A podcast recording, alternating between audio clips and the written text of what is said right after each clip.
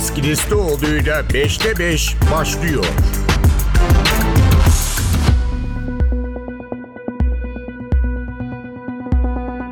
Merhaba, 5'te 5'te karşınızdayız. Bu hafta Dışişleri Bakanı Mevlüt Çavuşoğlu'nun Amerika Birleşik Devletleri ziyaretini konuşacağız. Önemli bir ziyaret. Zira ara seçimler sonrasında yeniden şekillenen bir Amerikan Kongresi var. Türkiye'ye F-16 satışı gündemde. Fakat merak edilen Kongre'nin onay verip vermeyeceği bu satışa. Kongrede bir kesimin Türkiye karşıtlığı zaten biliniyordu ama yaşanan bazı gelişmelerde kongre üyeleri üzerinde bu süreçte olumsuz etki yaratabiliyor. Örneğin bir başka coğrafyada yaşananlar, kastımız ne? Hemen aktaralım. İsveç'te yapılan gösteri malum Ankara'nın çok tepkisini çekmişti. NATO üyeliği için devam eden sürece de ciddi bir yara vermişti. Bu durum Amerika Birleşik Devletleri Kongresi'ndeki fikirleri nasıl etkileyecek? İsveç'e NATO üyeliği için rezervini kaldırmayan, onay vermeyen bir Türkiye görüntüsü acaba itirazları, kongre içindeki itirazları daha da mı perçinleyecek? Biden yönetiminin pozisyonu acaba o onayı vermede kongreyi ikna etmeye yetecek mi? Tüm bu sorular masada dururken işte Dışişleri Bakanı Mevlüt Çavuşoğlu bu süreçleri konuşmak için ülkeye gidiyor. Ziyaret bu açıdan önemli. Ayrıntıları konuşacağız. Konuğumuz Beykoz Üniversitesi Rektör Yardımcısı Profesör Doktor Burak Güntay. 5'te 5 başlıyor. 5'te 5. Sayın Güntay, yayınımıza hoş geldiniz. Hoş bulduk efendim. İyi yayınlar diliyorum. Teşekkürler. Şimdi bu ziyaretin en öne çıkan başlığı F-16 diye düşünüyoruz. Katılır mısınız? Ve tabii ki yeni bir kongre dengesinden bahsediyoruz. Acaba ne değişti? Bir kere en öne çıkan başlığından ziyade bence tek başlığı. Peki. F-16. Çünkü İsveç meselesine de baktığımızda İsveç'in NATO üyeliğine, Yunanistan meselesine, Doğu Akdeniz'e, Suriye konusuna bunların hepsi aslında dolaylı olarak F-16'yı işaret ediyor.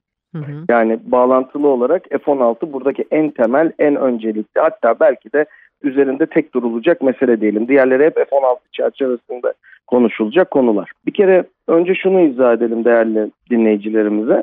Amerika Birleşik Devletleri ile Türkiye arasındaki en önemli ticaret hacmi savunma sanayinden geliyor. Hı-hı. Bu 1946'lardan 47'lerden beri, yani Truman doktrininden beri böyle. Hı-hı. Amerika Birleşik Devletleri de, ben bunu her zaman şöyle açıklarım. Düşünün ki bir cep telefonu alıyorsunuz, bir saat alıyorsunuz, bir bilgisayar alıyorsunuz, bir de tablet alıyorsunuz ve bunların hepsi aynı markadansa bunlar birbirine cloud üzerinden senkronize olabiliyor. Hı hı. Şimdi bu noktadan sonra bu sistemin dışına çıkmak bir kişi için, birey için zordur, değil mi? Evet. Aynı şekilde savunma sanayinde de belli noktada bütün alımlarınızı neredeyse soğuk savaş boyunca ve soğuk savaş sonrası Türkiye Amerika Birleşik Devletleri'nden, yani NATO ülkelerinden diyelim daha doğrusu, yaptı. Dolayısıyla sistematik olarak NATO çerçevesinde, NATO sisteminin içerisinde yer aldı.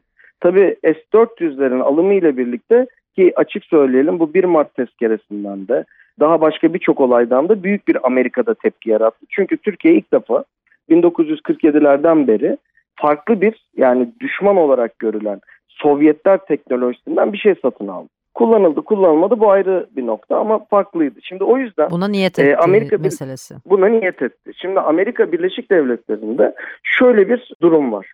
Türkiye'ye karşı, Türkiye'nin aleyhinde bir tarihi lobiler var. İki, son dönemde süratlenmiş lobiler var. Aslında lobi lafı da hepsi için doğru değil. Buna diaspora diyelim.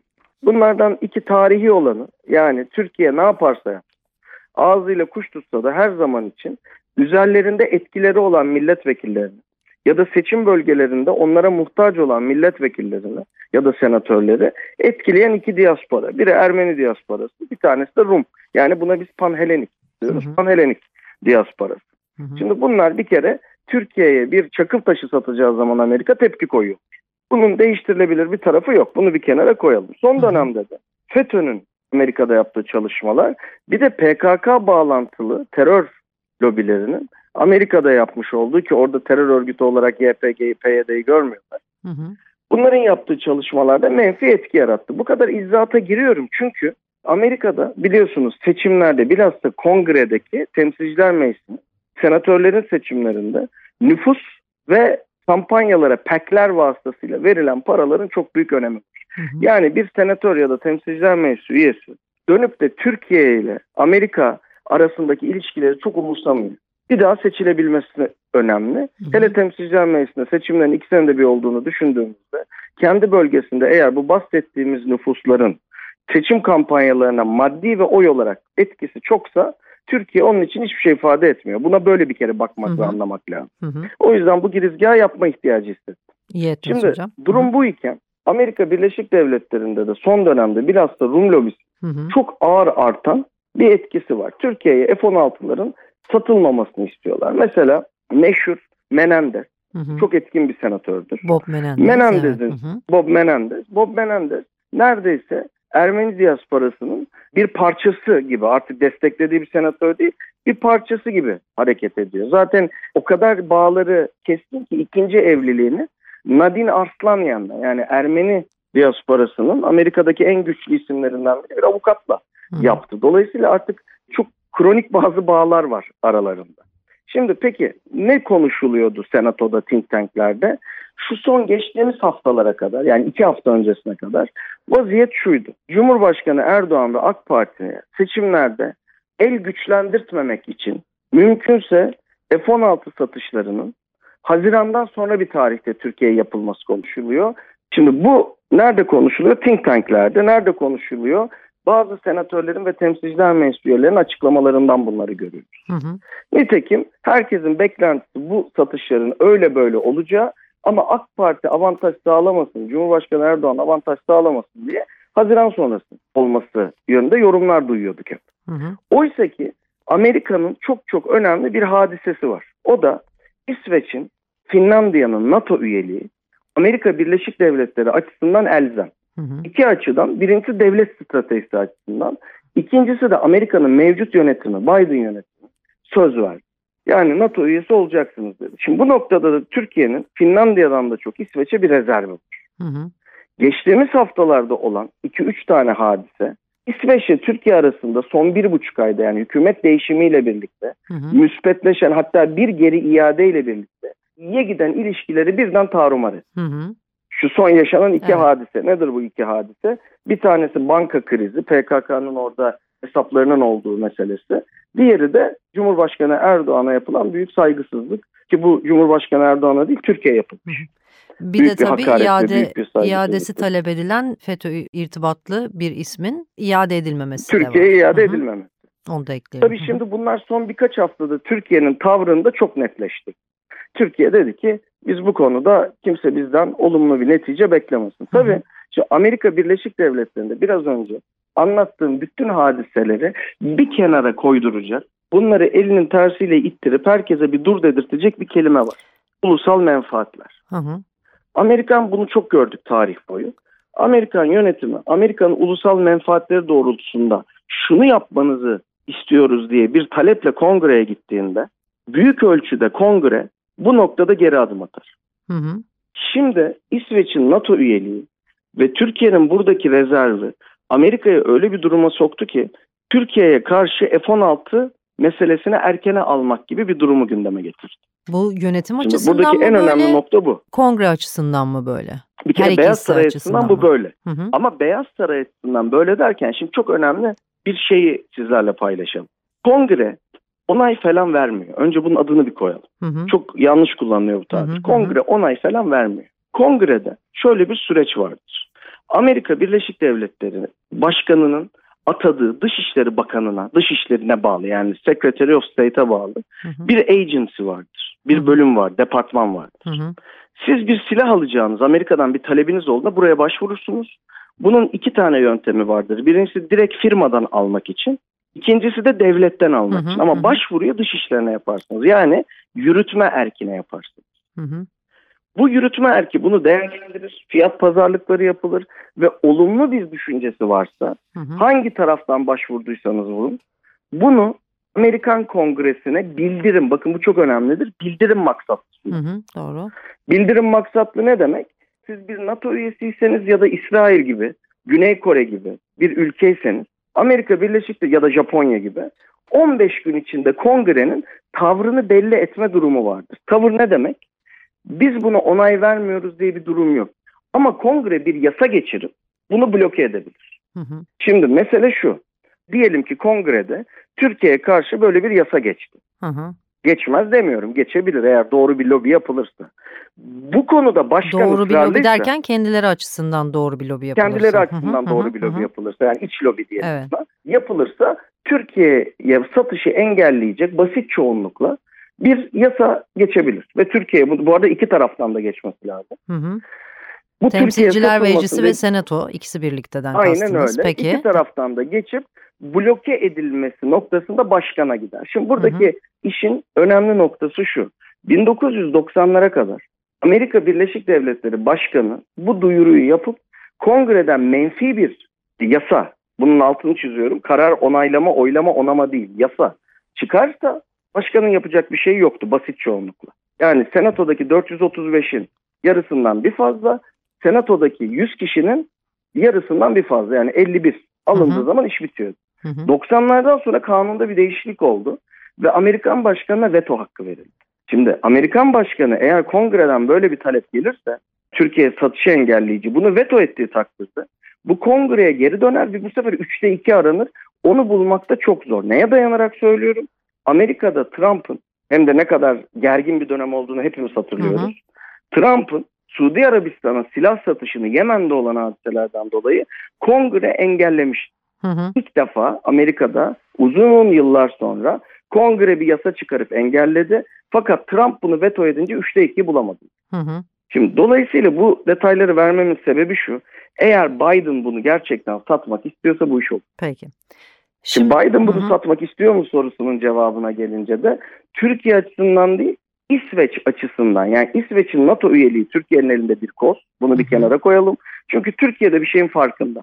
İstediği kadar İsveç tamam ne istiyorsanız yapalım desin. Üyelik olduktan sonra her şeyde geri vites yapalım. Değil mi? Evet. Ama F-16 meselesi satışın onaylanması ayrı bir hadisedir. Türkiye'de bunun farkında. Dolayısıyla buradaki en temel mevzu bu. Bir de müsaadenizle bir kısa ekleme daha yapmak istiyorum. Amerika'da son dönemde en çok konuşulan şey şu. 1946'da Stalin'in yaptığı Türkiye'den toprak talepleri Türkiye'yi NATO'ya itti.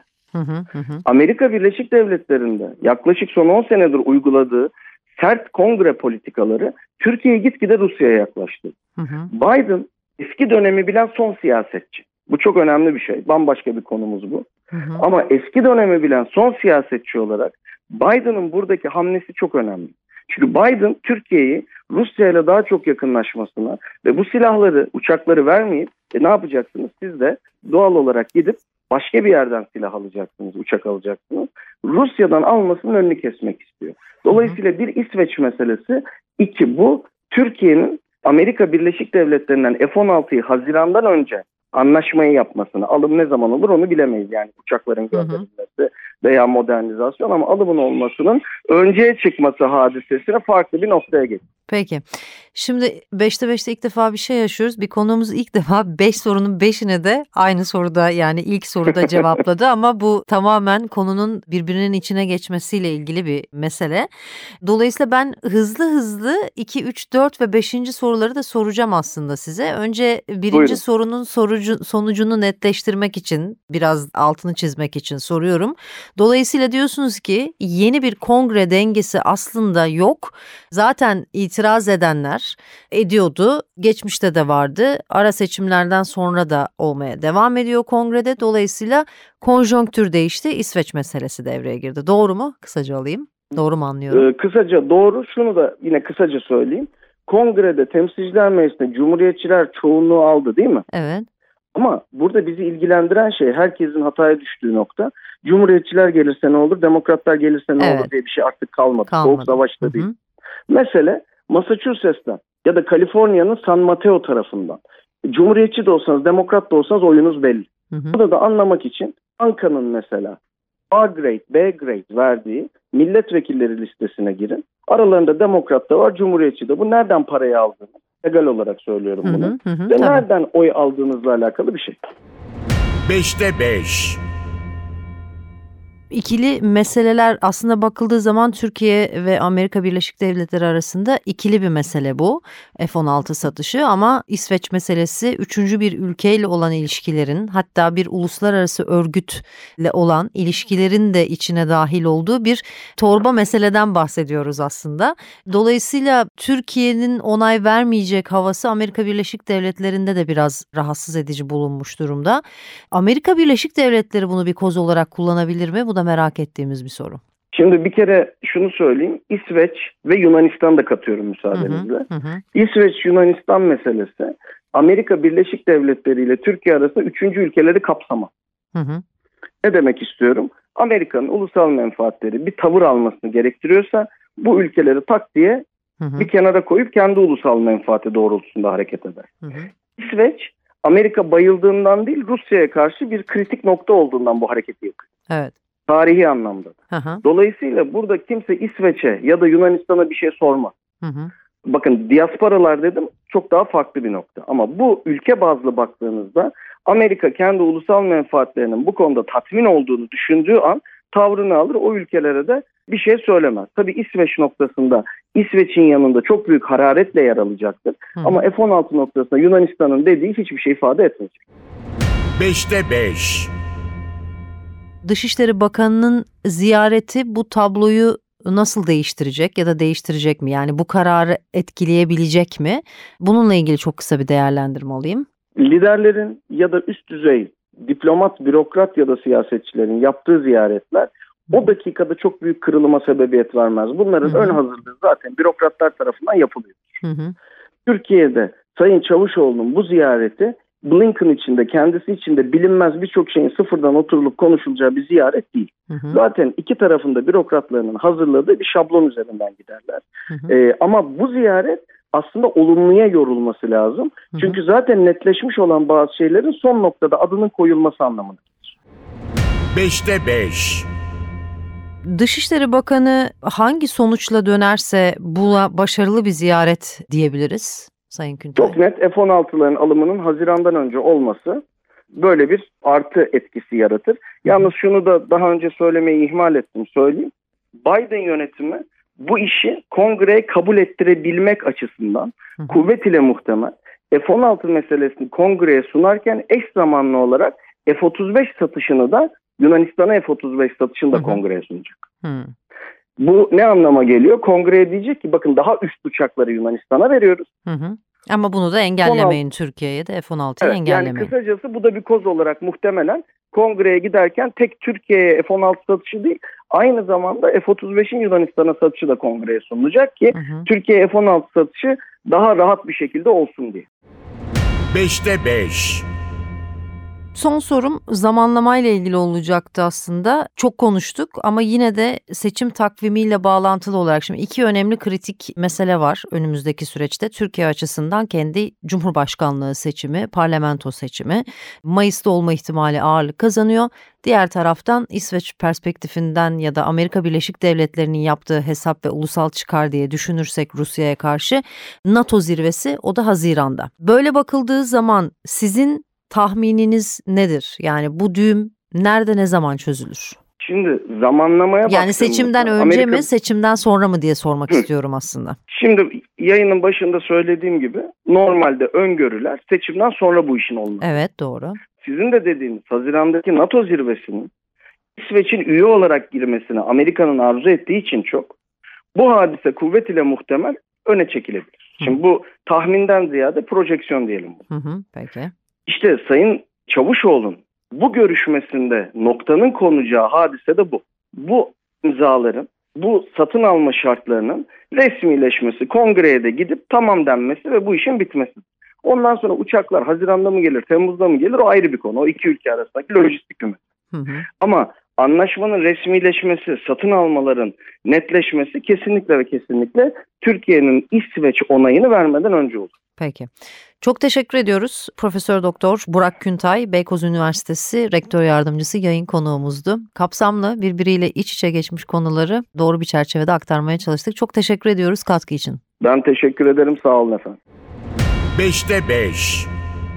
Bu hafta 5'te 5'te Dışişleri Bakanı Mevlüt Çavuşoğlu'nun Amerika Birleşik Devletleri ziyaretini konuştuk. Haftaya bambaşka bir konuyla yeniden karşınızda olacağız. Ben Deniz Kilislioğlu. Deniz Kilislioğlu'yla 5'te 5 sona erdi. Kaçırdığınız bölümleri NTV Radyo Podcast sayfasından dinleyebilirsiniz.